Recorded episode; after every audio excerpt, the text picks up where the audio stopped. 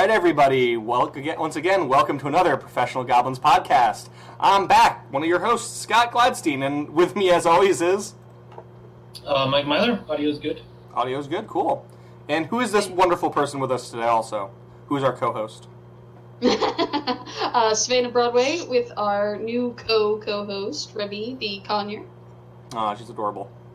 And today we have uh, the distinguished pleasure of inviting Jess over here. Jess, why don't you tell them who you are, why people should care about you, and why they love you as much as we do? Uh, Beyond the beard, uh, beyond the beard. Beyond the beard. Oh, Beyond the beard. That's pretty self evident, let's be fair. It's really all I brought to the table. I'm sorry, you guys. Uh, it Uh, happens. But uh, I'm a writer. I do. I have a Patreon page where I'm working on a couple of like uh, gradual novels that are going through. I am a DM. You can find me over at Pungeons and Dragons because I don't understand why no one had taken that channel before I did. um, we go live currently twice a week, sometimes three times, uh, and beyond that, I'm working on getting my first couple of published TTRPG gigs. So, cool. hooray! Let's say we, we, we've all been there a little bit. Oh, for sure, you got to start somewhere. Oh yeah. Sorry, I'm pulling up a uh, the outline. So, for those of you who are unfortunate enough to have joined us for the first time, um, actually, we're not so bad, I promise. Um, but- Jeez, God, don't sell us so high. I know, I know, right? Um, we have a bit of a segmented show. We go ahead and look through. Uh, we talk about some topics. We, sh- we start with some game stories. Everyone talks in each section, and then eventually we kind of wrap up with a section of our guest choice for the last, you know, few minutes, just to kind of go. Um, so yeah, I think our first segment tonight, because no one ever sends us reviews anymore. I guess we're just that bad. it Um, was your inconsistent characters, I think, that really sunk it.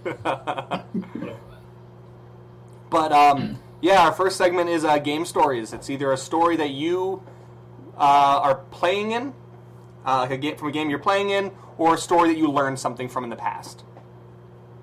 Does uh, anyone want to want to take us away here? I got one. Okay, go for it. I'm gonna crack open my not beer. Fair. uh, so I'm currently in a cipher game that meets basically weekly. Uh, and I know I've mentioned uh, Sempronius Dia, mostly cursed uh, warlock of Mephistopheles before. And I ported him into this cipher game because it's kind of a planescape, you know, this is the city where all these portals dump out randomly uh, sort of setting. But from I have to commend the DM because from session one, Sempronius took a disliking to this NPC and decided he was going to murder him because that's the sort of person that Sempronius Dia is. Seems Uh, and. I have no idea how many games in we are, uh, but this last Friday he got to do it and he was so excited. That's pretty rare, actually. Uh, yeah, I was gonna say I've I've not really had like a a character motivation arc actually like come to fruition quite like that. Like I've had a couple, but it was it was good. Like he didn't land the killing blow, but he got to see him die, and like we didn't know what was killing him, so he might as well take credit for it. Of course. Uh, and the uh, since Sempronius is not so secretly the villain of this group, uh, the GM handed out ciphers, which for those of you who uh, have not played in the system, are basically like disposable magic items. And uh, the GM's like, "Oh, here, this this item will be perfect for you," and it's essentially a shot collar taser thing. So you know what? Uh, what better trip to bring this on? So we had essentially uh, been bamboozled by an artifact that made everyone, except like two members of the party, think that you know Graf, the guy we were trying to kill, because in addition to being Sempronius's uh, rival-ish person, he was you know actually a bad guy. Um, we had been bamboozled into thinking that he was the gardener because of this artifact he used. Uh, and one of the, the characters who knew the truth is like, Sempronius, you have to believe me, that's not the gardener, that's grass. And it's great, because I don't know if just any character would have been like, sure, I'll take the chance that this is just an innocent gardener and, and slap a shot collar on them, why not? Sempronius did. It was very rewarding. So I, I re-rolled twice, because you can spend experience to re-roll. Rerolled twice in pursuit of getting this damn thing on him. And then he got assassinated from long range by a magic spear. So that was great. It happens. Yeah, no, it, it was good. And, like, it was pretty satisfying for all of the characters, but, you know, for Sempronius, it was a big moment. So, um, I, I got two, and I'll let you guys choose. Um, I think I know Savannah's choice off the bat, but I may just be uh, typecasting here. Um, do you want to hear the story about the fashionista ninja, or the religion that uh, accidentally both saved and destroyed the universe that we created as propaganda? That is a tough call. Yeah, I know, right? Uh, the religion is my vote, but I will agree that it's it's a tough one. All right, we'll go with the religion then. So, I have wait. I have a qualifying question. Yes, yes. Is it high fashion or just everyday fashion? oh god, it is is haute couture, man. Oh, then my vote's on fashionista ninja. All right, we'll go with the guest. So, um, I played a D20 Naruto game, and I made Jimon Hachiman, which literally means like the prideful dude from the Hachiman clan, and he is just 200% ego and about 0% skill. um, he has since evolved into like a competent ninja, but off the bat, his great technique was to walk up and shock himself unconscious, and then brag about how he invented a new technique and how great it was. Um, his clan's ability is that he can control cloth and basically make it like into armor. Because he's kind of support, but he's also been able to learn how to be like very good at binding things. Uh, the GM, we were all getting like summoning contracts, and they were like, "What the I fuck mean, is it's someone's kink. Let's be honest. Oh yeah, definitely. um, and they had to figure out what Jimon would get. So he went on a quest to the Sound Village, mistakenly believing that it was a, it was an area of music because he liked music. Because sound music, that makes sense. Um, and he heard about the legendary rock ninja. He's like, "Oh, cool! A legendary rock ninja? You mean like a cool rock and roll ninja? If I win this battle of the bands, I'll get uh, I'll be able to train under him." It turns out he was from the Stone Village and it was not a battle of the bands. It was a classical music uh, symposium that did have a performance component, and uh, Jimon won it by rapping very badly, but kind of brag rapping and like slighting every uh, the guy who no one liked. And um, he he got a recording contract. He thought, which turned out to be the um, the uh, summoning contract with a Right, wait for it. The only thing it could possibly be a giant golden peacock.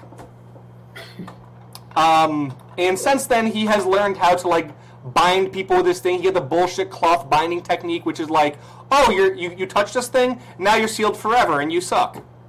Um, and so he just kind of bullshits a defensive ninja. Is like, oh, you want to come hit me? And like ninety percent of his shit, he just is completely defensive.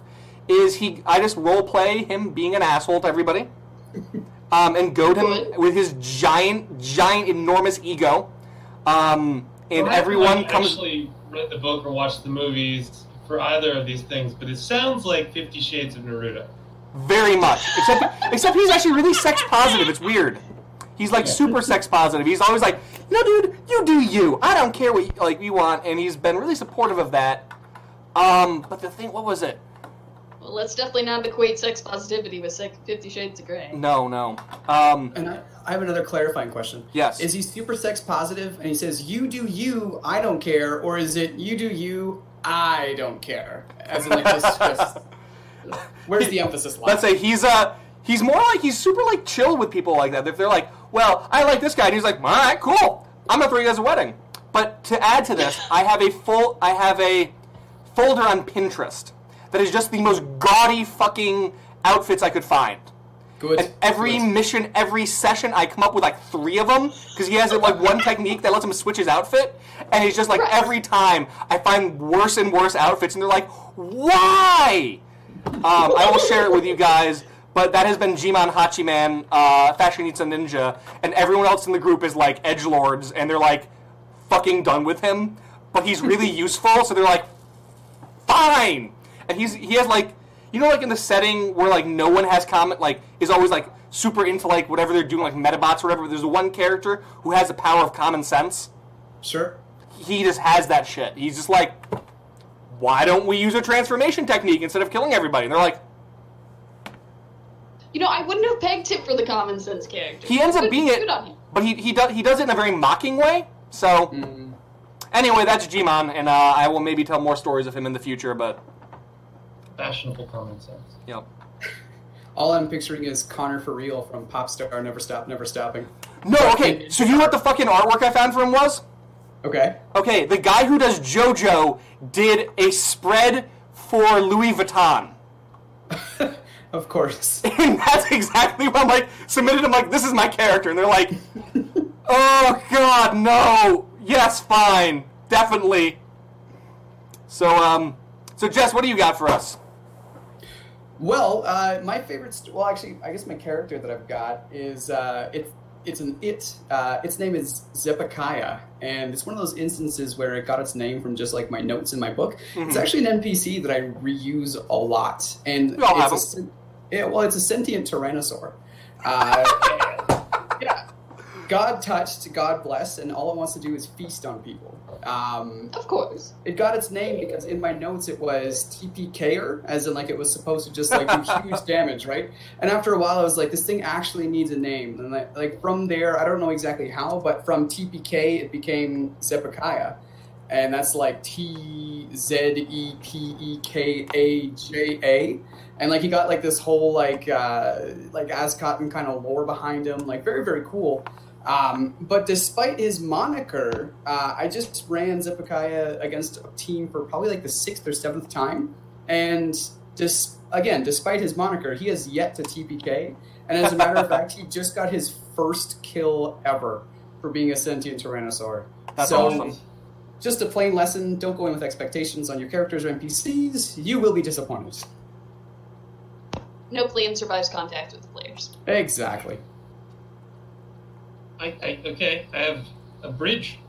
So um, a couple weeks ago, because I'm always looking to see like there have been reviews on on my stuff, and I, I ran into people playing through uh, Thrillville or Killville, which is the HyperNet adventure in Hypercorps 2099. They go to the like world's greatest VR amusement park, and it's got a virus in it. It's great.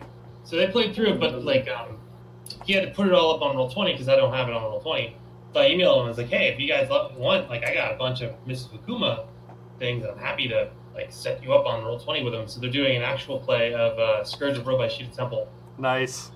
Yeah, it's it's it's it, oh, okay. First of all, you learn so much by like watching a group and not GMing, not playing, just watching them and what they do with the stuff. Um, I've run the game, I want to say like more than a half dozen times, and nobody has ever cut the rope bridge. So like very early on, they come across this huge, like 600 foot long, ancient rope bridge, and the players have to cross it. And as they're crossing it, you know, zombies come out on each side, so they're flanked. This this this group uh, just like ran at the one group of zombies and then threw them, and then just cut the bridge at the other end. Of course. No concern for anyone else, or like maybe this thing's important, or, Or you know the historical significance. right? Uh, so then they, they spent like two hours in the game following, like trying to get back across the bridge without like. So the so they've got like this one Kenku rogue, I think it is, and then um, uh, I think maybe the I forget what the Tanuki is. The Tanuki might be a monk. And then they have a ninja kitsune that's the twin of a ninja like Wujen warlock. And they're my favorite, the kitsune twins. And uh, yeah, it's it's it was like a scorpion uh, what you call it? The the scorpion chicken fox. I, Riddle? I'm not aware of a scorpion. no, but chicken that sounds fox, very but I'm interesting and probably Uh, no, horrifying. The wolf, the wolf chicken, the wolf and chicken, and something else. Wolf Oh, the wolf, fox? the chicken, and the well, the wolf, the chicken, and the grain, like the logic puzzle. There you go. Yeah, the wolf, the chicken, and the grain. Because originally they were just like, okay, well, one of us can fly, so I'll just carry Wow. you. And they're like, oh no, wait, I can't carry you and your stuff, so we'll have to leave the stuff here. And then the other two characters are like, no, I'm not leaving my stuff with that asshole. So like, yeah, it was like a, the two-hour epic of them like, how do we cross this this mostly destroyed bridge? That they we destroyed. that Yeah. they destroyed. Yeah, yeah, yeah. So, uh, and you can watch it. Like uh, their next game is not this Friday, but next Friday, and uh, it's uh, Midgardia.com is their website, and, and it's cool. They made their own tokens and everything, which is also super dope. Like, yeah, uh, Legit, yeah. By the way, I've shared my, my bad fashion folder and uh, the artwork I used in the uh, Twitch chat. Good. Oh, that's I'm- that's that's just white people. In, No, no, keep going down. oh no, I was, I was- I was looking at the, the, the one single image. Yep. But yeah, um. So yes, my uh, oh, it might might be secret. I don't know if I, it is. It's a secret board. Oh. Apparently. Oh yeah, it was redirected. Obviously, that also means that it's a safe board. yep. All right. Well, I'll send it later. All right, guys. So the uh, Favorite working projects. yes, favorite working projects. Um, who wants to go first? Uh, disclaimer: I'm still working on the one. I still forgot to check in on my NDA. It's going good. Yeah, I just got approval from Mystery Place to work on Mystery Thing after I Oh my turned in Mystery Item. Mike, I, I am excited and uh, mysteriously intri- intrigued. Well, you'll have to remain that way. I will. Ton ton ton. Um, Jess, you want to go for us? Sure. Um, yeah, why not? um, I've been working on a couple of cool things, or at least I think they're pretty cool. But I guess I'm a little bit biased because like they're mine, right? So, um, the first thing is is I actually made a pitch to Ashley Warren's Uncaged anthology, and it got accepted. So I'm really excited about that. Um, it's called. I mean, I couldn't resist a pun, right? So. Um, I mean, everyone knows the lion, the witch, and the wardrobe. Uh, I took that and turned it into the lying, the lich, and the war zone. Um, I love it. I approve. I approve. Thank you. Um, so the concept essentially is that the party comes up to this uh, ancient dwarven citadel, whether they, you know, were wandering through the wilderness or uh, received like an invite from a, a fellow paladin, if like the player has a paladin or what have you, like Adventure Hood Yeah. side. Uh, they come up to this citadel and it's being sieged by these knights. And uh, as they come right upon it, uh, this lich kind of utters this huge death sentence towards the knights. Like if they don't leave, she's going to destroy them. And then basically teleports away, leaving the players in the hands of the knights. And the knights kind of like sheath their weapons and come up with these bright smiles and shining armor and so on. And uh, Nothing suspicious here. No, Nothing never. suspicious here, exactly. So from there, they try to recruit the players to join their cause against like this vile abomination that is the Lich. Um, and then the players basically have to like siege their way into the Citadel to get to the Lich's headquarters. The thing is, is that while they're sieging their way through, like the classic twist in the five room dungeon, right? Like you can't avoid it. Um, but uh, while they're sieging their way through, every time they pass like certain checkpoints, the Lich appears to them like as an illusionary version of herself and gives her actual rendition of the story, which is essentially that like the demigods these knights worship was this like misogynist asshole that like fell in love with her and Oh, then like no. Basically like tried to kill her. Well, did kill her. Um, but then a, like a darker power offered to turn this god's like holy blaze into the fires of undeath, which is what brought her back as an ever burning lich. Um, so from there, it's up to the players to take the information that's being given to them from both sides, the knights and the lich, and then like decide what they actually believe is the truth, what conclusion they want to come to. And if at any point they actually switch sides and join the lich's forces, they actually move to the second uh, section, which is rather than sieging into the fortress, they turn around and start defending it against waves of the knights coming in with their siege weapons. That's cool. Um, ultimately, no matter what they choose, there's going to be a big final battle because, of course, you got to have the big final battle. Like But that. if it's against the Lich, well, yeah, Act Three, right? The final, uh, the big final culmination. And uh, so, Act Three either takes place on the surface outside the dungeon, with the players having successfully like repelled it and now have to kill like the Order of the Knights and its final siege weapon, um, or inside the Lich's chambers and have to deal with trying to take her down. Um, so, no matter what, big big epic boss fight and uh, a lot of interesting kind of moments, some glorious combat and whatnot. But at the end of the day, it's all about interaction and like trying to suss out the truth. So I'm excited to see how that goes. I'm playtesting it for the first time on Sunday, and I'm curious to see how it'll go. What level? Uh, to like what? 15th level? 16? Is it up there? Uh, it's. I mean, right now I'm shooting for honestly like around 10th level, just because I expect the typical party to be like four to five. Um, and like the things they're going to encounter is like a manticore and like a dragon that it, like has uh, its berserk and it's lost its wings because like the the knights have chopped off its wings and tortured it into insanity. Um, oh, yeah. good. yeah, uh, they're using it as like a living siege weapon because like obviously like their their true nature kind of comes through over time, right? Um, but uh, so I'm picturing like a mid-level adventure. Like I don't expect this to be like a god level be all end all. Like I honestly think that like a like a let's say like if it was six or so level eight players, you could probably make it through. relatively unscathed, but some of the fights are going to be pretty tricky. So Um, See how D and D Yeah, liches are never as high level as I like. Like base level liches are never as high level as I assume they are. yeah, they're really not. Even in their layer, which is where you would fight her, it's only CR like 21 or 22, um, which is kind of a big deal, but not that big of a deal. You know what I mean? Like it's Did you, did you see the blog of Holding guys breakdown of the monster manual numbers? I didn't. Mm, You should. I saw Yeah, that it was one. mentioned. They're really good. Someone actually makes sense of it. Yeah, he, he he did all the fucking math that I knew somebody would, and Cool. I started using it to double balance my stuff. So I'll use the chart in the DMG, and then I'll use his chart, and uh, whatever meets in the middle. I Uh, fifth That's edition, cool. right? Yeah, Yes. Fifth, okay, sorry. Fifth edition. We had Ashley on a month ago, or no, she was our last guest. Actually, That yeah. sounds right. Ashley won. Um, But yeah, okay, well, um, so what am I working on? I don't know. Oh, I'm working on Gonzo Mad Science. So Whoa. yes, so physics is really weird and science is really weird, and we have magic and Starfinder, but nothing's as weird as what happens in actual like physics and stuff, and um, theoretical physics. So we're doing Yeah, stuff with the like theoretical physics is yeah, is you know a bunch of people. um, Scientific philosophers is what it is. Well, so we, we had to do some like Neil deGrasse Tyson stuff. We're like, all right, so what does a black hole actually do?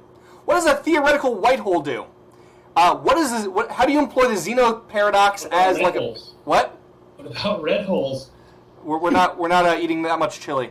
Um, the uh, but we got stuff. Uh, we're writing rules for time travel, um, and we figured out that okay, we have a gun that shoots backwards in time, and a gun that shoots forwards in time at the same chronolog- at the same physical location. So there are times when you can actually shoot yourself before you've killed yourself before you fired the gun. Um, watched, watched a show very much along that same premise once. Looper? Was it the Bruce Willis? No, no, it was literally just like a like a mini show on theoretical physics, and they're like, what would Oh. happen if a time if a scientist created a portal and then stepped to the other side and fired a bullet through it, thus killing himself before he stepped through the portal. Well, we have whole things on like how paradoxes work and what the outcome of that is. Um, we have a time traveler class that's going to be able to like muck with initiative, basically take their turn in fragments at, throughout the initiative order, weird stuff like that. Um, Amazing. We have all sorts of bizarro stuff. Like there's one that gives you an approximate or not approximate, uh, gives you an accurate count on anything it can sense, and you can use it. But if you ask it stuff that it can't answer, like self-referential stuff, it'll have never existed. My. Um, there's a Zeno's Xenobar. You know what the Zeno's paradox is? Uh, it's about aliens. No, Zeno's paradox is uh, is Bullshit. Exterminatus. You're a heretic. You're a heretic. I, Okay. hey, I've been accused of worse, um, but I'm most assuredly a heretic. The um, it's this weird. Just remember, par- Mike, we live on this planet too. yep. Mm. It might be good enough to get me killed though. Mm. But it's this paradox where if a lion or if, if, if, if was it a, a rabbit starts behind a turtle, every time the turtle moves forward, the paradox says that it has to cover the distance the turtle already traveled and then some.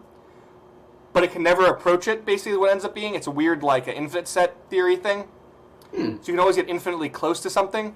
So the idea of a zero, xeno barrier is every time you move into it further, it halves your momentum more and more and more. Uh, but you can always just walk right out. So the problem is you can put someone in a cube of this, and they can never get out. Because no matter how far they walk into this wall, they continuously will get less and less effort as they go. It's very weird and bizarre. Um, there's a lot of other things like a gun with endless ammo, kind of. Um, there's really we have a bunch of uh, bunch of powered armor. Oh, we have the good? feat called "Hold My Beer." Promising. Okay. You, you, have you guys seen that Star Trek uh, that meme that goes around every now and then? That's like why humans are the most feared people in the galaxy. Uh, yes. It's basically like uh, if you give them because they just they don't give a fuck. They make everything work because plot because they're interested and curious. If you give them two warp cores, they'll smash them together, go swing through time. Heal them from grievous injuries, and even if they lose a limb, they can still normally walk around and do stuff. Yeah, yeah, yeah. Yeah. Well, anyway, so they, we have feats that relate to that for humans because humans are interesting. And we and that's not even like half the stuff in that book, and it is just one of, been one of those creative, weird fugue state writing things. It's like sixty pages, I think, right now. It'll be more than that by the end of it. That's awesome. Sounds like a John Scalzi novel turned into a Yes, setting. yes, yes.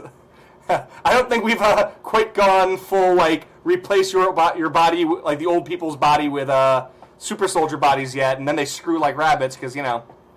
Yet being the key word, but that would be Yet. a pretty good background right in there and of itself. Tie it up, put a bow on it, you're done. All right, I'll, I'll I'll have to add that into the uh, the background, the themes and background section. Perfect. That's for Starfinder, right? Yeah, it's for Starfinder. I don't know. we- I, I like Ready for Starfinder. It doesn't sell as well, but come on, it's Starfinder. It's fun.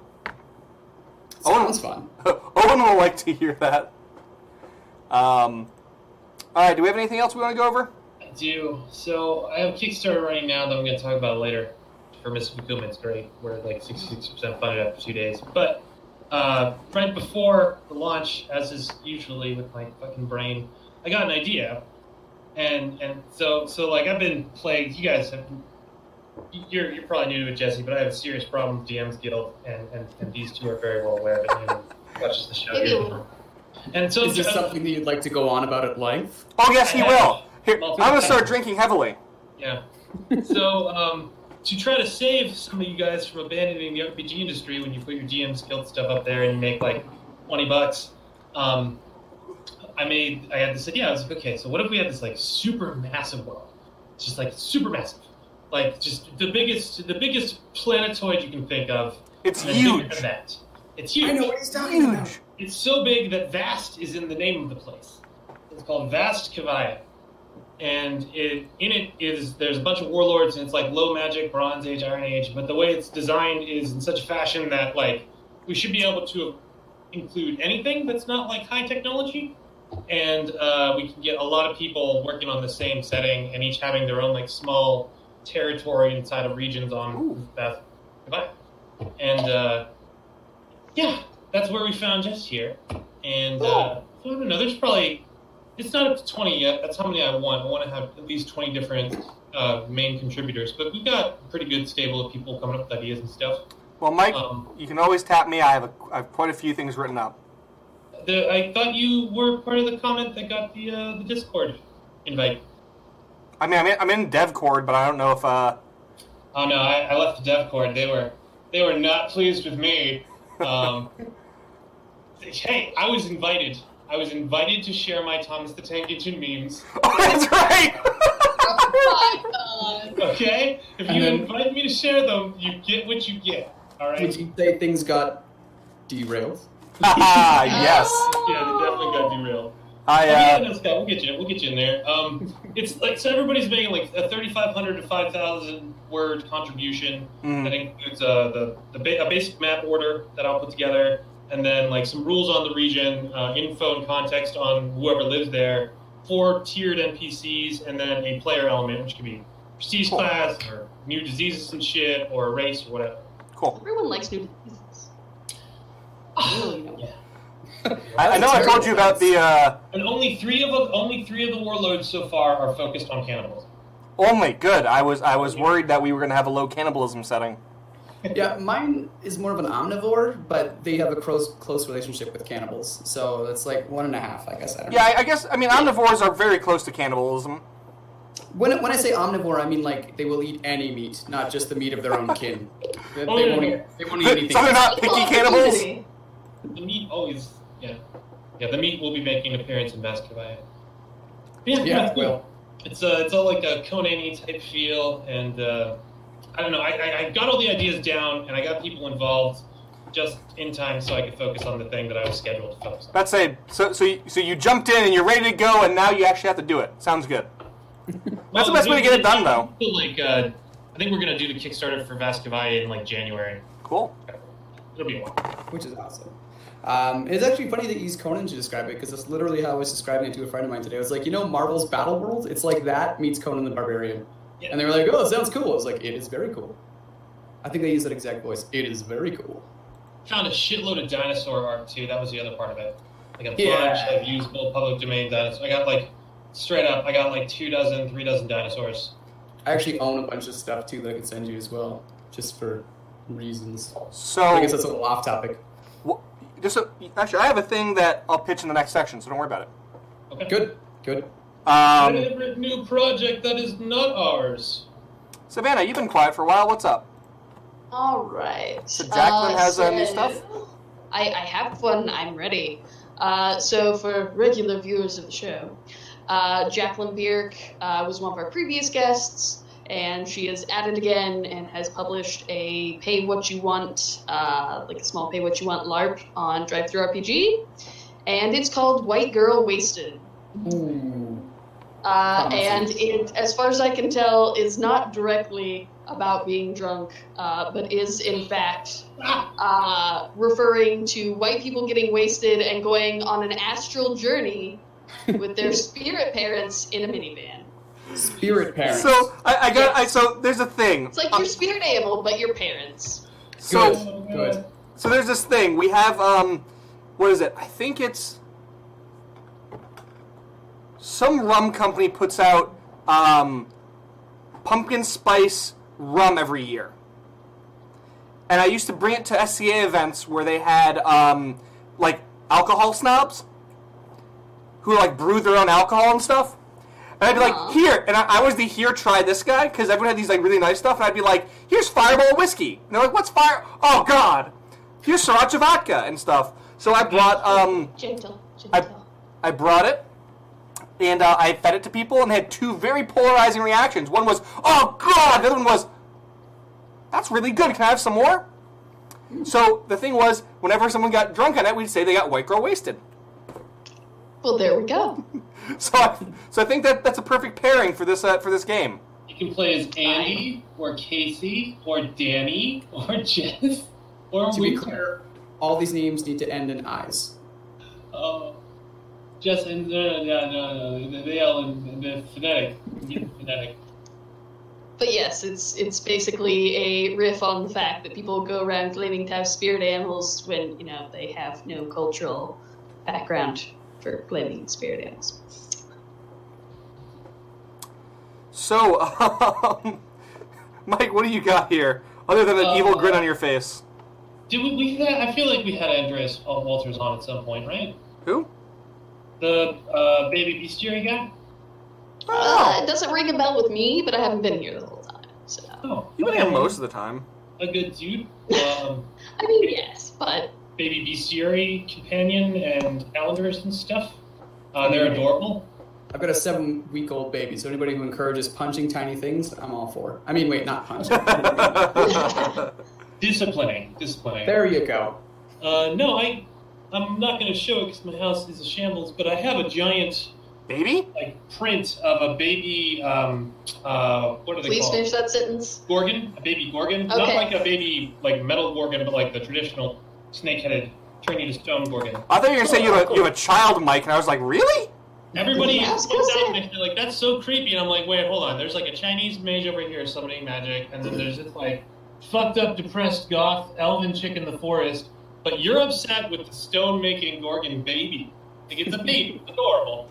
Um, so anyway, he made these books, and they were system agnostic, and so now he's starting to get through uh, stuff for different RPGs, and the, this is the, the Baby Bestiary 5e Beast Companion. That's really cool. No, it's a great concept, and he uh, he's a product designer, like professionally. That's what he's trained for at college and does as a, like a daytime job. So all this stuff is very very slick. I'm gonna So, add it to um, my list of things to acquire. So I'm gonna spill the beans on something that I'm. Oh, Gonna be- actually, I have Go, an go for it. Go go go go go, Mike. Go go thing go. coming out where you are a warlock and your patron is like a baby, and as it gets more power, it feeds more power to you. Oh Yeah, my God, it's gonna yes. be really cool. So like, yeah. Do you sounds remember like the a nightmare. Do you remember the fetus gods from the uh, not fetus gods? They're like fetus demigods from the uh, uh, like the epic bestiary in uh, three five. Oh no. I. I do not. Uh, they're a thing. Look them up. Sure, why not? They're, they're, they're like I, ne- I they're- think I will take the hard pass on that. They're like Thank you. necrotic- You're pro-life or pro-choice? let's say they're they're like Hey, necrotic fetus deities that float in space. Yeah, it's pretty horrible. That sounds like really, really conflicted. Yeah, and, and know, they're not I'm, nice I'm either. not super fond of babies anyway. I don't need them to be necrotic and in space. And also gods. Uh, so, so I'm gonna spill the beans on something I'm gonna be using for a product coming up, and I actually found it to be a really good deal. It's not something that needs to be plugged, but something you guys can benefit from. Okay, so Adobe has this thing where for like 20, 30 bucks a month, you can get um, 10 of their stock art things. And at first I'm like, that's such bullshit. That doesn't, that's not good, whatever. And Oh, then I the looked, first month's free. it is too, and I looked Yeah. through it, and there's shit I'd pay 100 bucks for easy on there. Wow. Oh, yeah, there's some good stuff. Um, Equipment has uh, ten pieces in it. Say, yeah. So hit that shit up. Get your first month or two, month free. Pay for the next month. Download the 10, 20 images you want, and just like fucking run with it. I think I'm gonna be doing. Uh, uh, I think I'm gonna be snagging a few for some of the books coming up. And I'm gonna try to like have like a fi- rolling five for because we do every two three weeks. So have some of that artwork committed to each one of them. This guy Damn. from Adobe. Yeah, I mean, and there's there's just some sick stuff out there. I was I was really impressed. I uh, I actually didn't. I don't normally buy stock. I mean, I buy stock from uh, like drive through sometime, but like I I generally do. I hunt public domain like it's my fucking job. So, I mean, it's almost like it is. Dude, I have thousands of pieces at this point. That's Dude cool. from Adobe. Yeah, I had to cut them out from the image or crop them out rather. But Mhm. Yeah, but who cares at that point? right, right. But yeah, so that's my shameless plug. Go go buy Adobe. Adobe needs more of your money apparently. I mean, that's maybe up for debate, but you know. I Well- choose to acquire my Adobe software super legally. Honestly, I, I pay for my shit. Uh, I, I grew up on it and I was cool with it. Uh, I pay for it. I use it for my day job now too. They were just like, "Hey, does anyone know how to make a PDF?" I'm like, "Oh yes, I do." this is gonna be my job for the next six weeks, isn't it? And they're like, "Well, can you make it look Maybe. pretty?" I'm like, mm, "Yeah." Yep. I I love the software, I really do. Uh, what I don't like is putting a high entry price on the ability to create.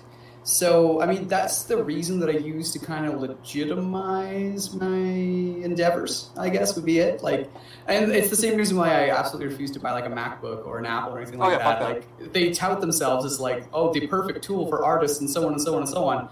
But then it costs more than any like legitimate artist that I know could reasonably afford. And you know So- the cool thing is in game dev, if you want to mm-hmm. publish on any Apple product, you need to have an Apple product. Ugh. So and also Ugh. license. So it literally, when we were publishing games for it, like video games at one point, we had to pay. We had to shell out like I think we bought a used one, and it ended up running us even with a license for a year was like nine hundred thousand bucks. Holy. Sounds roughly correct. Um, no hyperbole there whatsoever, of course. But yeah, no, it's just terrible. It's just terrible. I love to create. I love to make things. I love to like whip things up out of nowhere. I love to screw around in Photoshop. I love to take like uh, one of my favorite things that annoys one of my favorite map makers actually is I'll take like a bunch of his maps and be like, I'm just going to steal this element and this element and this element. I'm going to throw them all together in a series of separate layers and play with them like building blocks. Um, and make my own maps and stuff like that. He's always like, dude, why don't you just tell me to make that. I'm like, yeah, but I could do it myself this way.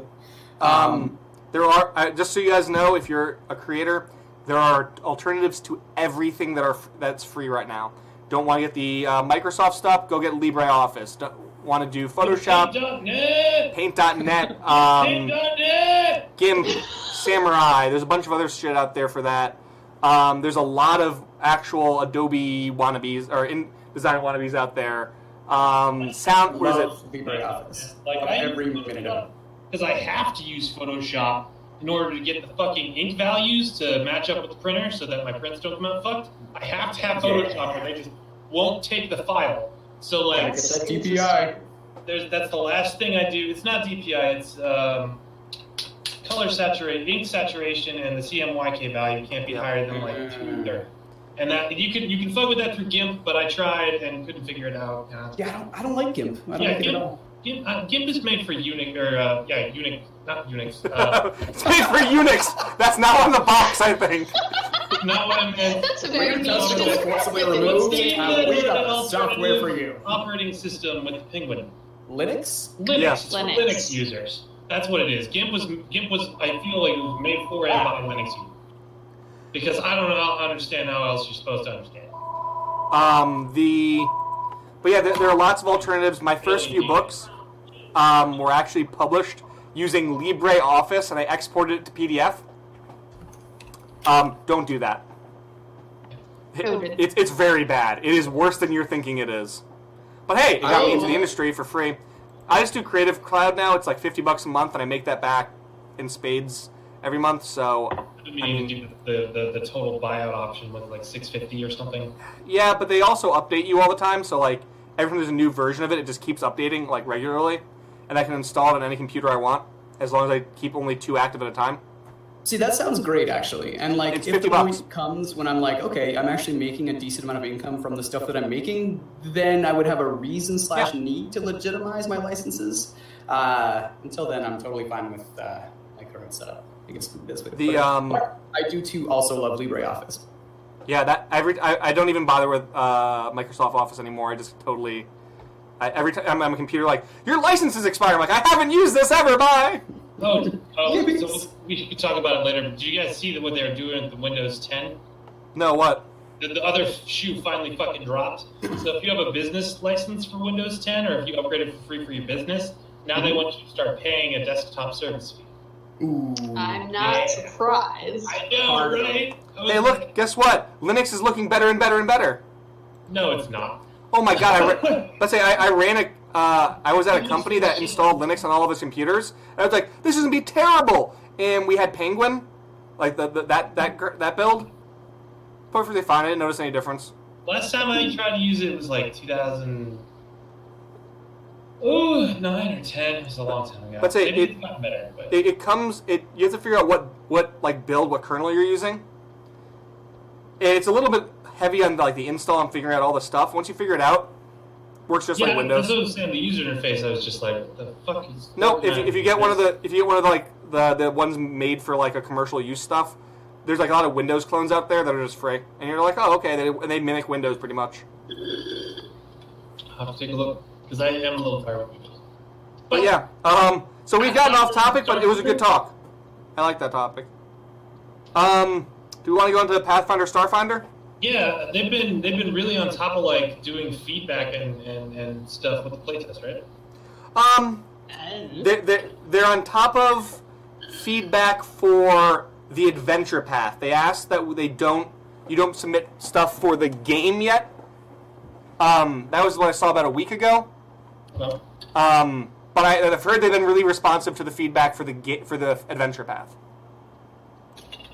I don't know. I still have not read any more Pathfinder 2. Uh, I, I'm, I'm a little farther in, but not that much farther in. I've been reading the key for uh, Invisible Sun, so I haven't read it yet. I have been reading 13th Age, so I too am falling behind. That's That's a good use of time. I like 13th Age a lot. I'd say Yeah, I, I'm training a new designer, so I don't really have. I, I'm like, wait, I have to do one of these things. Hmm. Uh, about, I think a couple days after our next episode, the Kingmaker game is going to come out, and I paid for that in advance. So Yeah, me too. Cool. I'm excited. I'll have to stop playing Warframe It though. really no, cool. I just started playing Warframe, and I'm like, well, shit. Pro tip: get Inaros, win games. That's all you. No, need. man, I, I'm obsessed with Sun Wukong, so I have the Wukong and nunchucks. I have fucking space gravity nunchucks, and like, I've peaked. Like, I've seen, like, oh, that's better. I'm like, that is definitely better. But I want to play with this thing right here. He has That's a monkey fair. stance, and he disappears. I'm still Well, there you go. What what more do you really need in I know. life? I- I'm happy playing through the rest of my game, like, just with, as a space, psionic space ninja, Wu, Sun Wukong clone with space gravity nunchucks. Far too late into this, am I realizing that my webcam is not actually being picked up and it's using it from my laptop? So my video quality could have been a little bit better, and I apologize. Let's say we're streaming Uh, over Twitch, so it's not that great. Yeah, fair, fair, fair. Uh, Well, most of on what we- YouTube. Now we just do a, a podcast, like an actual podcast. Are, are we not uploading this anymore? Not to YouTube. I put them Oh, okay. on Anchor, the, which is iTunes and Google Store. Yeah, Cool. I think there might be some some uh, utility in putting it on YouTube, but I wouldn't make it a priority. When Mike gets Um, around to it. I mean, that doesn't mean that you also can't put it on YouTube as an odd, like just audio and not worry about the video. That's true. So, um, oh, oh, I, did a I don't listen to lots of audiobooks on YouTube. What are you saying? I don't listen to Game Grumps like it's a radio show. What are you talking about? Um, all right, so D and D 5e speculation and news and stuff. Yes, uh, the Water Deep Dragon Heist uh, is, is out. Is it out now? I think it came out From what I understand, it's tomorrow. tomorrow. Ooh. Okay. Hey. I'm super excited though. It's definitely in my top five things I want to run. I am going to be honest. I haven't been playing a lot of 5e because I'm not developing for it. Mm, that's fair. I, I, I played I played a campaign or two in it, and it just I really liked it, but it's not very amenable to me running it. I play a solid amount of D&D, but I don't actually have a lot of grounding into like, oh man, like this is Waterdeep, like that. I know that means something, but it means nothing to me. It's like I mean that's fair, but that's that's what it comes down to the lore. And like when I play D and D, I don't even do it in Faerun, which is like their universe. I'm one of those guys. It's like, well, here's my entire plane, and by the way, here's my cities and my that. So because I feel like if you're playing with your players, you want to make them have that sensation. You don't want to just be like, well, this is Waterdeep, and just expect that they're like, oh, cool, it's Waterdeep. Like give them a reason to be attached Yes. to the cities, to be attached to the royals, to be attached to people and stuff like that which uh, is what I really like about Pathfinder, like with the iconics and stuff like that. Like you introduce these characters that aren't them that matter a lot, and in your typical D and D campaign, that's not really something that gets done. But I kind of stole that and used that very heavily in all my D and D games. I think that's awesome. I think the fact that the players. Uh, in a lot of D and D campaigns, like the players go from being mini gods to like literal actual gods, and your average player is supposed to just be an average Joe, like your your nameless rat catcher that maybe falls into a little bit of good fortune or whatever have you. So, I mean, I think that's absolutely where Pathfinder got it freaking right with, is with the iconic system, and I think any D and D game should 100% steal that and throw it right in there. So honestly, I'm I really like what D and D's been doing with the different settings. They kind of dove in like whole horse on that.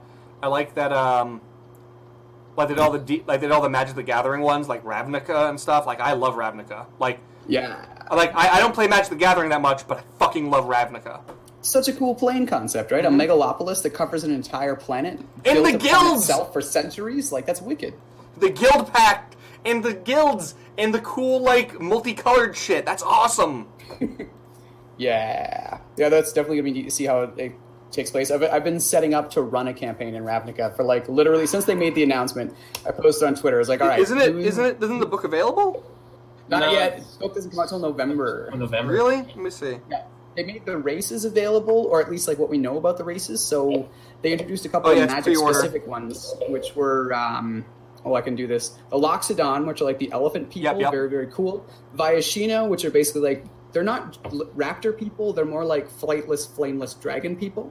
Because like they still have the same resistances that a dragon would, like resistance to heat and fire and so on. raptor people, come on. They're pretty sweet. Um, and then I mean, uh, I'm sure the they're Sith- actually pretty vicious. But They, uh, no, they're sentient and uh, know, very I- powerful wizards. Oh, okay, I'm sorry. trying to pun at you, jeez.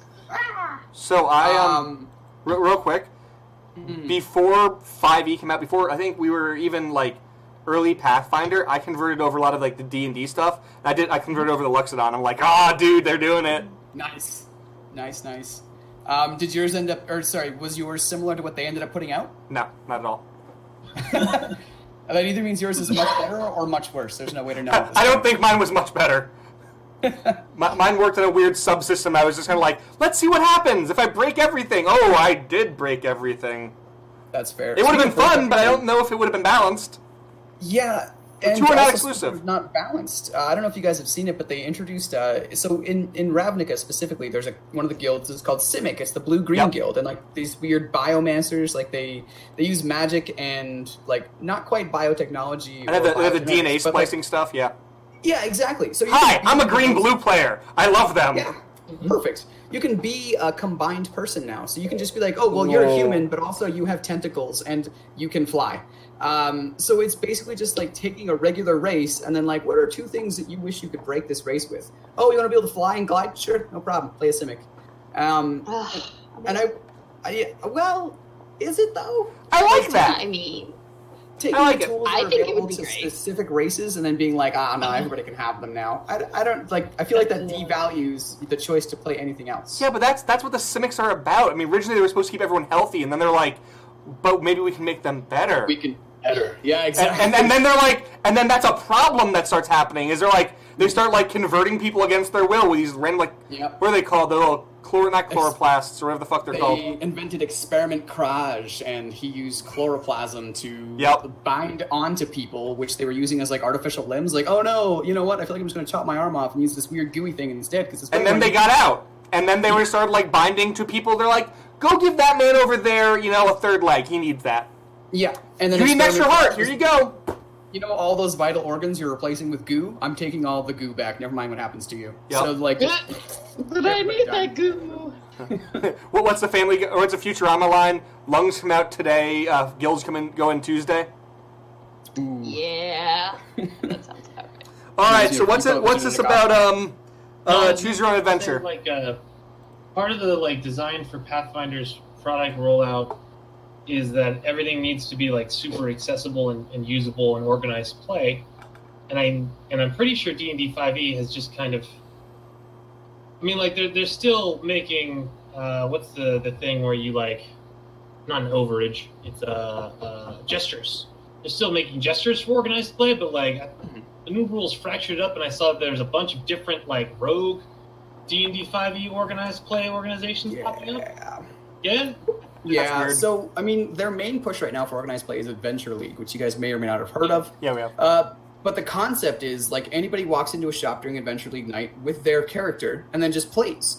The reality is is that you've got like your regulars at a shop. They're like level three, four, having a great time. Somebody rolls in from out of town with a level twelve necromancer and wipes the floor with the entire evening, and then kills half the players and goes home and is never seen or heard from again. Um, Uh, Wait, seriously? Yeah, because you're you just bring whatever character there, you've got. I was gonna say, is there no like, hey, this is made for seven to nine level characters? Even if it Like- is, it doesn't matter. At Adventure League night, you're allowed to play with your Adventure League legal character. And if you happen to be like miles above the module or session that the, the current LGS is running, well, you're Adventure League legal, and this is Adventure League, so have a good time. Oh, that sounds so awful. It's rough. At oh. best, it's rough.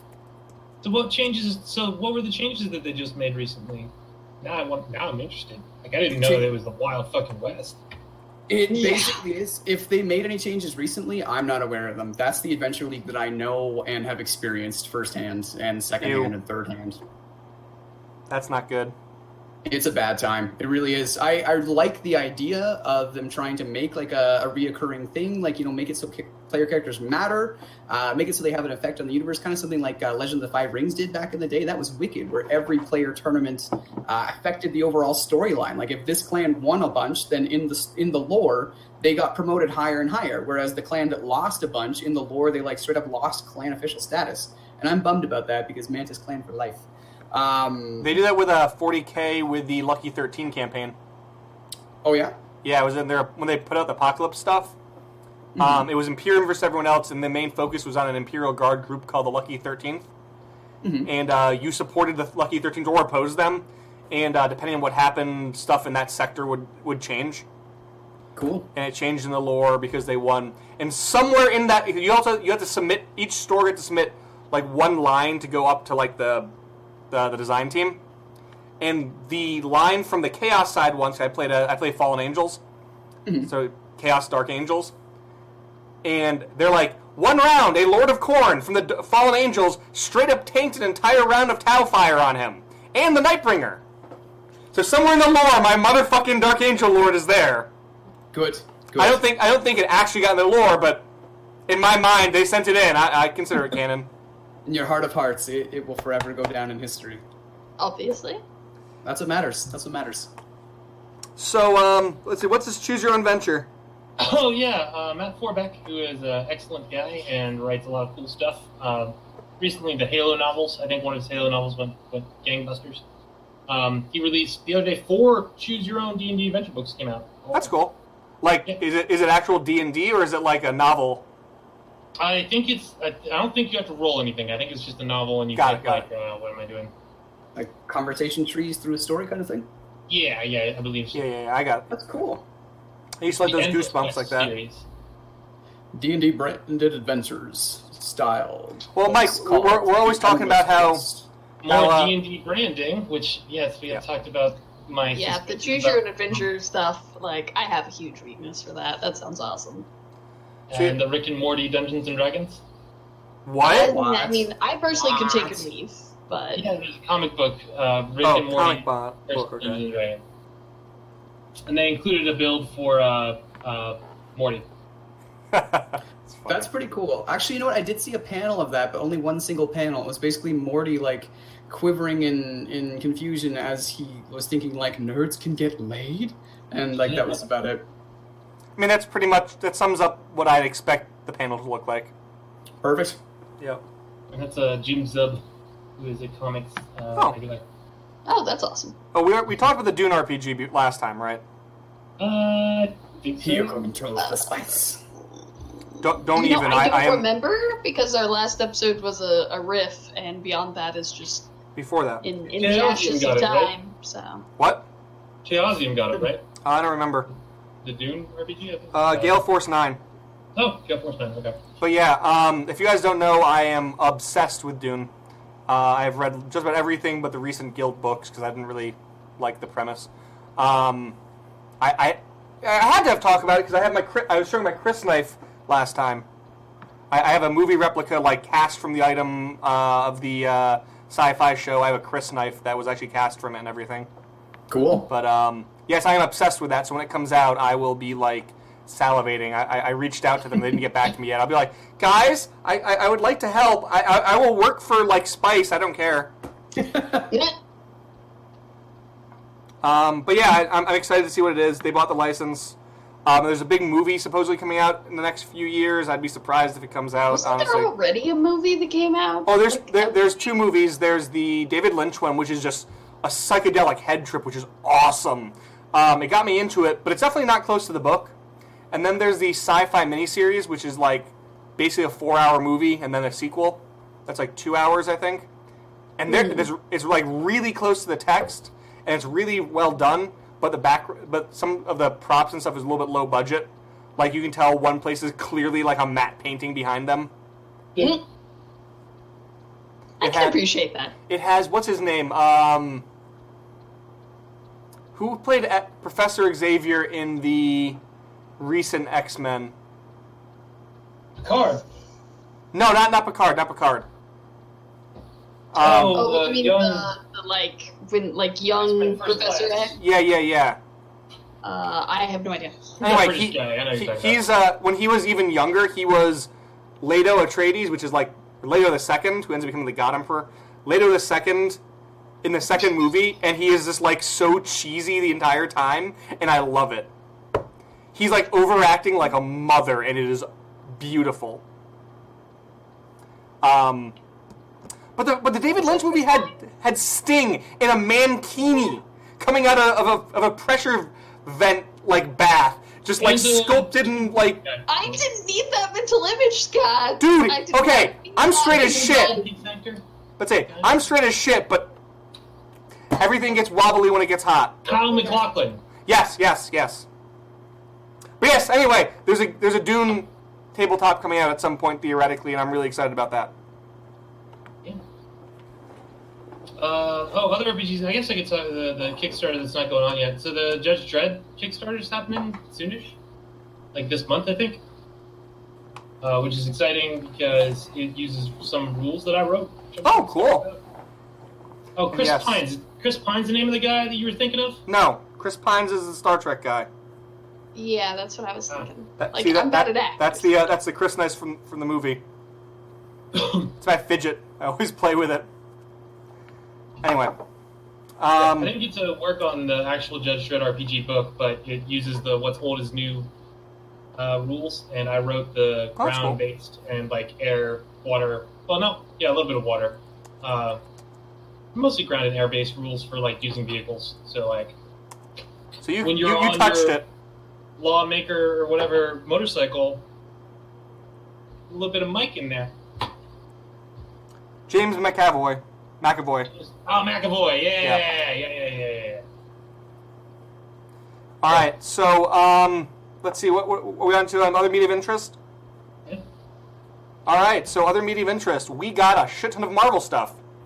Um, tomorrow we get Iron Fist second uh, second season. Can you guys hear me now? Yes. Oh, Oh, there you go. Yeah, I shouted James McAvoy like 17 times. Oh.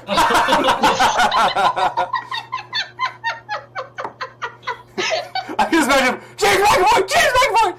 Was it Picard? James McAvoy. I, it literally, as soon as you got through, it was like, who's that guy? I was like, James McAvoy. Like, I don't know, the younger one. James McAvoy. No, it wasn't, it wasn't Chris Pine. It was James McAvoy. But there. I'm so glad. Technical difficulties. But yeah, um, tomorrow we get uh, Iron Fist season two, and they gave him a good haircut. They worked with a really good fight choreographer. Um, I just the haircut thing was what just ruined the first season for me. Just like there was lots of so dumb shit. bad. Really? Because for me, it was the plot. I mean, Oh no, the Meachum plot. We we went on for an hour about that at one point. I'm Fuck the to Meachums. so bad. Iron Fist, but that haircut was not forgivable.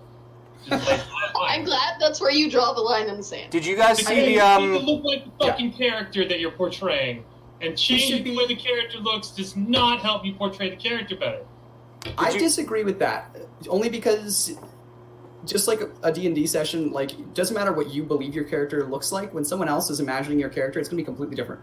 Um, Yeah, so I think when you're portraying a character, yeah, but when you're portraying a character, like especially when it's like a when you look Portraying at, like, the living character, sorry. things like when the character was invented versus when the character is currently being portrayed, like a big gap of time has shifted from the styles of back then to the styles of now. That being said, Iron Fist has always had a bandana and a black mask on, and I have yet to one time see that dude put on a yellow bandana and a black mask. Let's say he did it for about ten don't know if seconds he's done in. either one of those things. Let's say he he did it. He put on the the bandana for about ten seconds in fucking Defenders.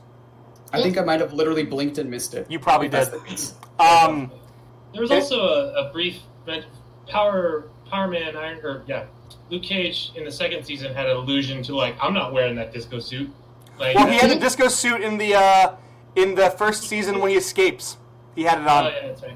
He Um, even had the uh, the metal tiara and bracelets did. that he had when he first came Oh out. my They were part of the experiment suit, so I thought that was a really cool nod. did you guys see I the to actually um? watch Luke Cage. I've been putting it off for too long. Oh, it's it's Oh, really good. Yeah, Oh, so Have you I'm guys- sure it's great. It's just I, I'm a little gun shy after watching Jessica Jones, No. which was also great, but traumatic as fuck. No, for Yeah. it's a di- it's a different beast. It's very good. Uh, did you guys see the? If you guys, did you guys see the recent season of Luke Cage? I did. So you see, Danny in that one was a lot that melded very well. It was a lot better. Yeah. Um, I think we're gonna get more of that than we're gonna get um, in season two. I'm very excited for that. Um, I'm, I'm a little gun shy. If I hear the word Meachum, I'm gonna run. Um, and Colleen Wing just needs to have her own damn show already with Misty Knight, Daughters Oh of the my God, Dragon, yes. and we can just like chill. That was my main problem with Iron Fist. Was Arguably, it wasn't Misty that. Knight- Yeah, arguably Misty Knight, best character in Luke Cage season two. Like, and by that I mean it's hard to argue that that's not the truth. Like, We she need did to such stop an being amazing cheap bastards and take us to Kumba. That's what's up. Like, we need to go to the mystical city that we're always talking about. We need to see the tournament. We need to see the 12 fighters. We need to see Fat Cobra. We need them all. Like, that's what they need to do. They need to just get right into the meat of where Iron Fist gets fucking amazing. We can't remember they supposedly blew it up at the end of season one. Fla- flashbacks, flashbacks, man. That's true. I would like to see them take it to Madripoor. Let's see some like illegal underground chain fights with Yeah, like take guest cameos of other big Marvel villains and stuff. Yeah, but that would mean that they'd have to be able to reference them in some way because you know, Infinity Wars. Nothing. Don't worry about that. That's not gonna have any impact. Well, they call the first Avengers movie the Incident, and that gets referenced across. They do. the- No, we, we've talked about this. Here's the thing. So the other, so the MCU is referenced in other shows, the movies, but the movies do not reference anything outside the movies. So it, not, they don't reference anything in Agents of Shield. They don't reference anything in Inhumans. Thank God. Uh, they don't reference anything in any of the Netflix shows. They don't even say they, they have Spider-Man running around New York. They don't even they don't even go. Oh yeah, maybe they have the hero of Harlem. That's fair. It, it, I it think bugs the hell out of me. Spider-Man's in Queens, though. I, sorry, I live in New York. It's not that far away. I mean, sure, that's fair. Just saying. Let's say it. Let's say the, the distance between like Hell's Kitchen and Queens. Mhm. Let's say that that's a subway. That's a subway ride, or I mean, I guess it's, it's Long Island Railroad because you have, or kind of going that way anyway. You're going that direction east, but That's fair. it. But I'd say the the distance between where they are and like some of the scenes, they might as well just be going through. It's like it's like next door almost. Well, especially some of the chase sequences, it seems like they're just going for like blocks and blocks and blocks and blocks and blocks. Um, to be fair, and there are a lot of blocks. Yeah, that was especially the case for Jessica Jones when it's like they go around the abandoned building and then or beside the other super busy street and then down two more streets and then down two alleys and up another one and through that warehouse and it's like okay, so we're officially Where are around. Yeah. That's it. let's see. Now we're at Columbia University, and now we're probably over by like Central Park, and maybe like I oh don't know. crap, we ended up in Jersey. no, we don't do that. Apparently, Shadowrun, like on a related note, uh, Shadowrun had a similar issue with uh, the Seattle map. Like it just it, it, it wasn't even a little bit. Um, I've seen a lot of like random clippings from some. Well, I've got a couple. I mean, a lot of my friends are into Marvel, but I got a couple of New Yorker friends who are big into Marvel, and one of them especially, he goes a little bit crazy because he takes like snapshots of it and is like, "Look, they turn from this block to this block, and they are miles apart." And literally, the only person I know who cares that much Actually, about cinematography. weird- weirdly process- enough, I was watching Jessica Jones in season two, Mhm. and I was walking on the street and went, "Holy shit! This is where it happened." cool because I, I, I noticed there's a weird intersection. It's like a triangle, and then there's this big billboard across the street with this building, and I'm like, holy shit, that's exactly where that happened. Like, I couldn't have told you it except I worked like five minutes from there, and I'm that's like, wicked. oh, that's so cool. And then it, but that's totally not anywhere near where she is, but that's okay. Um, let's see. Um, Doctor Who, they give us a, a release date finally. So excited. Uh, October 7th. Um, and they moved it to Sunday, which is a new time slot for them. Um, we finally saw the Daredevil season three trailer. Um, they're, they're running an interesting plot. I forget what it's called, but it's the one where uh, Matt gets. Uh, I don't know. oh, I was just gonna say it's the one where he disappears briefly. All right, you're good, Mike. I wonder if they're going to do the thing where like they have other people being Daredevil, or No, no. do the other thing. Stop! Mike does not like spoilers for this stuff. This isn't spoilers. This is like ten years ago in the comics. Still, he doesn't know. That's all he wants. All right, Ah. Mike. Um, no spoilers on it, but last season the Voltron was fucking legit. I need to catch up on the Voltron. dude, it. I, I was like, ah, it's gonna be a slog. I don't really want to. Nope, they, they turned a corner, did something completely new, introduced great new characters. There's a Had D&D episode, right? What? Yeah, what did they call it? What do you mean? Like they they had a D and D episode, but they called it something different. Oh, I don't remember, but it was very funny because it was like uh, it was Altean D and D. So like you can be like a thief or a, my favorite line was something like you could be a thief, a wizard, or Glignork, or a uh, paladin. And then you're like, what was that? What was the second last one? A Glignork, and it like shows this like horrifying like nightmare creature with like thirty tentacles and like a bandolier, and you're like, Why a bandolier? I don't know, but it had a bandolier and like knives and like its tentacles, and you're like, Okay. I'm like, I kind of want to see that. And a lot of fun tropes. Like one of them is like one character keeps dying, and he's like, "My twin brother comes to avenge me," and then That's like he pretty immediately dies. He's like, "Guess what? From behind his corpse, hello, my friends. I'm ready to ki- avenge my brother." Solid. Um, Very solid. It was, it was a really well written episode. They had some really heavy shit in the season. The D and D episode was really uh, was a welcome split up. There, there's a lot of like it felt a lot like Robotech, like the beginning of Robotech, a lot of it, or Macross, whatever you want to call it. Um, it was it was very well done. Those are both very cool shows. Yep. So that's a pretty that's a pretty good review. Yeah, There's uh, a thing I need to watch on Netflix. Uh, it's like a, the documentary just about He-Man, just the whole He-Man universe and the creation He-Man, which is I don't know. If you guys watch the Toys That Made Us documentaries, uh, I still haven't. It's on my list of things to watch, and I know you keep telling me to watch it. they're really good. Same.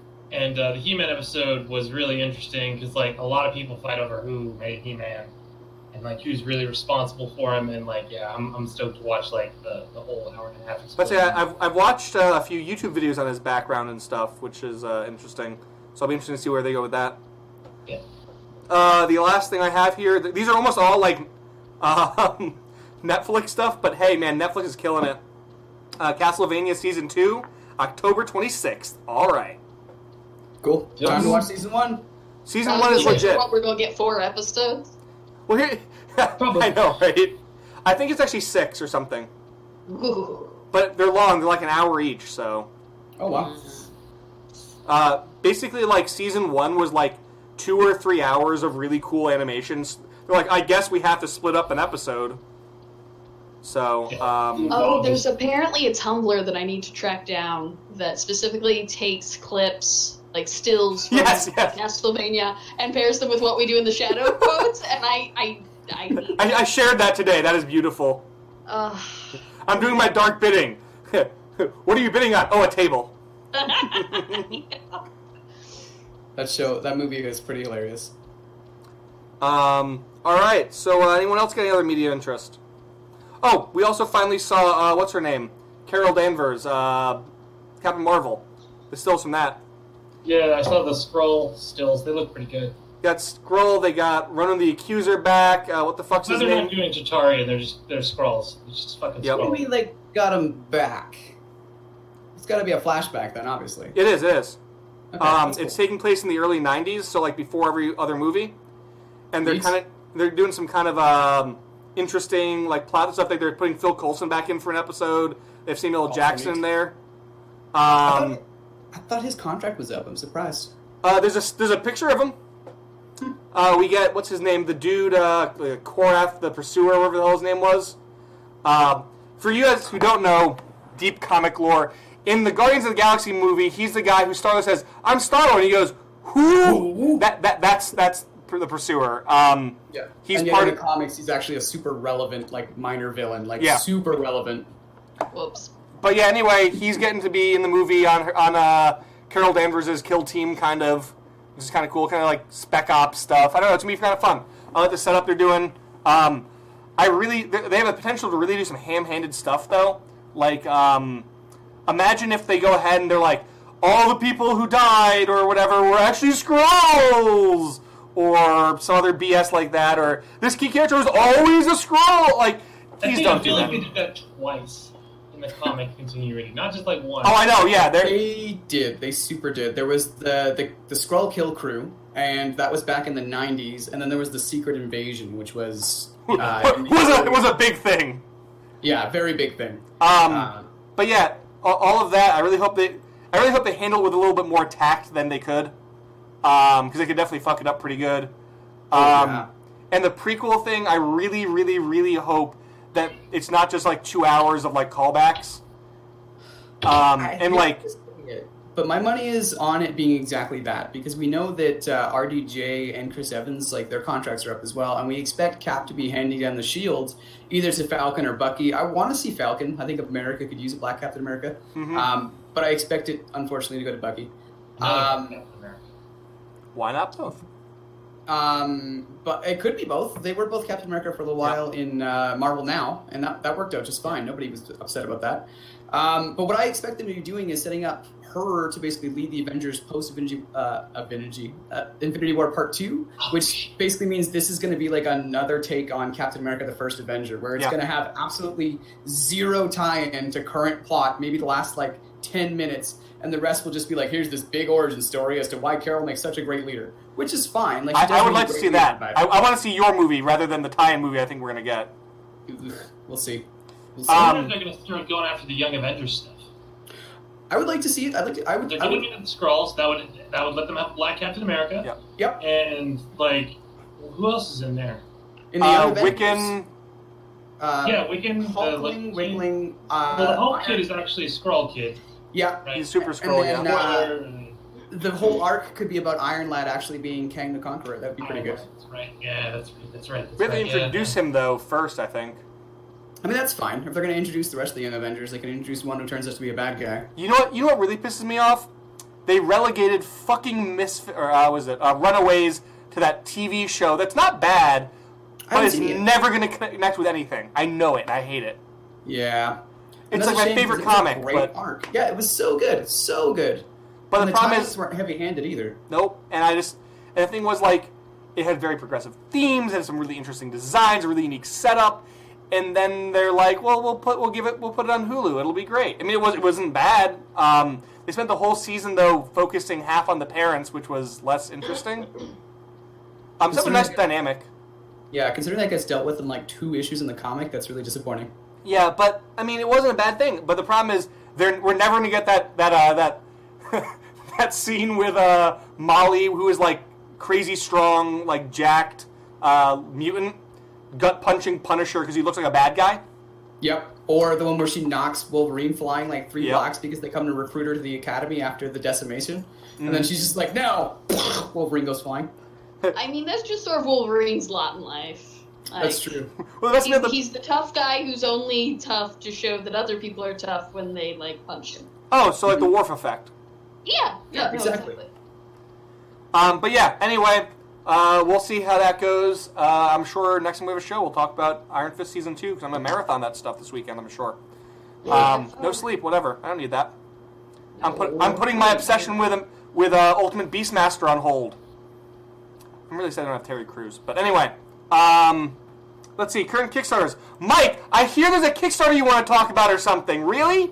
Is there a Kickstarter you've been working on I, or I'm something? sure I have heard nothing about it. No, no Kickstarters. It's weird. Sven is working on it. So you should know something about it. Uh, yes, there's a Eastern Fantasy Adventure. Completely Adventures oblivious somehow. for D&D 5e and Shadow of the Demon Lord. This is one of them. It's 338 pages. And as you can see, it is done. Uh, I want to convert this show, the Demon Lord, and I have about this much of it, the big part, converted already and like in, in layout and stuff. And then uh, I want to make another book called Imperial Matchmaker. It's like a big uh, sort of like urban source book slash mega adventure because it all happens in Senbaushi, the Imperial capital. You find out all about it on Kickstarter and uh, get some free shit, whether you are getting stuff for D&D 5e or Shadow of the Demon Lord. And uh, yeah, did we break 2,000 yet? We're like right on the cusp of it. We started the show today. Cusp. There's a fun word. Mm-hmm. No, we're still at 1,942, which is only uh, $998 from the goal, and we launched uh, two days ago. So That's really good. Mike, do you think you're gonna make it? I am very confident we're going to make it and it probably, close. Razor's edge. Probably approach five grand. Maybe we'll see. It's hard to say how far we're going to get ahead of the goal, but we'll definitely get some stretch goals unlocked, and I have some cool stuff uh, for stretch goals. I, I, I am without Kickstarter today. Um, I really feel weird that like we took a break from like actual Cinder show as soon as I ran my Kickstarter. I'm like, no. I mentioned it once. The I mentioned it was coming up, but not when it was on. um, Um, tech Kickstarter you're talking about. yeah, yeah. We're Well, almost no, done with no, that. we talked, I'm pretty sure we talked about it on the show, man. No, we talked about it, but not during the Kickstarter. All right. Yeah. Um, just bad timing. We, we did. I think we did a uh, riff show during it. but anyways, who has the uh, that other link there? Uh, that one's mine. So it is an anthology of um, weird fiction stories by women writers, and the um, it's done by Boudica Press, which I mean, I, that's enough to get my money, to be honest. I mean, Um, a name like Bubika. Exactly. So yeah, no fiction compilation, uh, based in the UK, lady writers, all good things. That's cool. Very cool. All right, we got about uh, ten minutes or so here. Um, Jesse, what do you want to talk about? Uh, full disclosure, like as much as I want to be like, let's talk about like you know game design and building and stuff like that, my mind is now like stuck in Marvel Cinematic That's Universe. perfectly fine. Uh, as long as we're not talking about college football. If someone has to say that. We, we We'll keep, see what happens. I keep harping Oh, on that, but it's sports still, but it's still like I have no idea what to do with that information. I'm right now. I'm so jealous. What? He's in Japan right now. Oh yeah, I've been watching his pictures. That's, that's great. Who was in Japan? Uh, Jason Nelson, the guy who uh, had us talk about college football for ten minutes. It was actually kind of fun. It was, Oh my it was God, only yes. like five minutes, and it wasn't that terrible. No, it wasn't. We just give him shit. So, Yeah. hang on one minute. Good. Grandma, I'm on air. Ah! All right. Sorry about that. Um, so you, you were saying about Marvel Cinematic Universe. So what are you looking forward to most coming out here? Well, I I mean everybody knows about the buyout, right? Like Fox Studios Yep. finally gave up the rights to the X Men, and uh, there are there are Four. always so many uh, big X Men Avenger crossover titles that they can really lean into as far as it like ad- adapting to the big screen, right? So we're not doing AVX, right?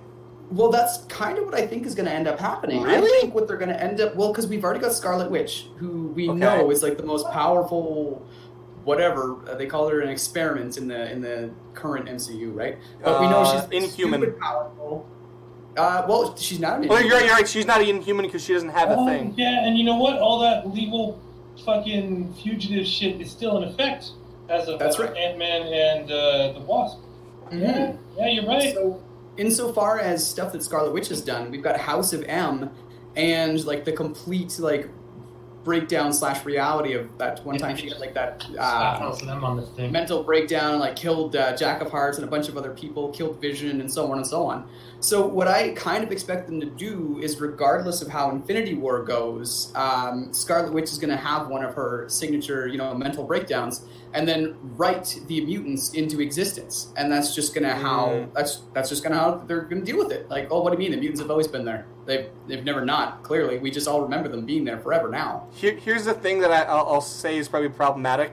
One thing Marvel said they want to do is they want to keep movies accessible, and if you Mhm. suddenly have to know about the reality warping, other continuity they shoved together into the, th- it might get a little hairy. Oh no! I See, mean- what I was thinking is they were just gonna take the part where Scarlet Witch uh, does all the removals of House of M, and then just just piggyback that motherfucker right on the Infinity War Thanos stuff. That makes perfect sense to me. Like they've already Uh, taken the big part of it where they remove half of the cast. hmm So You know who I'm actually really excited to see more than the X Men? James McAvoy. James McAvoy, clearly. um, hey, you know what though? We have James McAvoy and Patrick Stewart, both of who are in Dune. Um, Patrick Stewart was Gurney Halleck, who does not look at all like Patrick Stewart. He's described as an ugly lump of a man with an inkvine scar going down his cheek. But anyway, Okay. um, I'm really excited to see the Fantastic Four because Reed Richard and, and, and you know the first family of Marvel are a big deal, and he's a, just not fuck up Doom once. oh my Just god, Doom, Doom is the only time. character I care about, honestly. Just But one like, time. That's it. Just leave him alone. Don't change anything from the canon. Just bring him on. He's ready. He's perfect. shove him in the shove him in the background, just being like, Doom does what Doom wants, and just let him like eat, like chew all the scenery. That's all I want is Doom chewing the scenery in a big metal mask, and like everyone just being like, I Give just us like the first half of Doom from the most recent terrible Fantastic Four movie, and then cut to like uh, the version of the guy who was on Charmed played him, and then like just just mash those two together, and you've got one like half decent portrayal. let's say I, I think they really have to go like like all in with Doom if they're if and when they do them. Um, and You can't go halfway. no, you can. You ha- you like have to in be the Doom. name. Yeah, he's not Doctor Dangerous. Like no, He's, he work. He goes to college with Reed. Reed fucks with his experiment when he's like unknowing to Reed, trying to like get contact with Satan in hell to save his mother, and then he gets horribly disfigured. Becomes the king of Latveria. Wears the fucking metal armor. Don't change it. Just don't change it, and just there's Doom. He's a good enough character. Has like that's that's what it is. That's his story now. Like that's amazing. Well, so the thing, so real quick, the thing I was saying with the Fantastic Four is there's so much plot that revolves around Reed Richards Mhm. that I won't say Reed Richard is like Reed Richards is a really good plot magnet. He's like I don't actually like him as a Best man in the character. But say I don't like him as a character that much, but he fucks and unfucks a lot of things.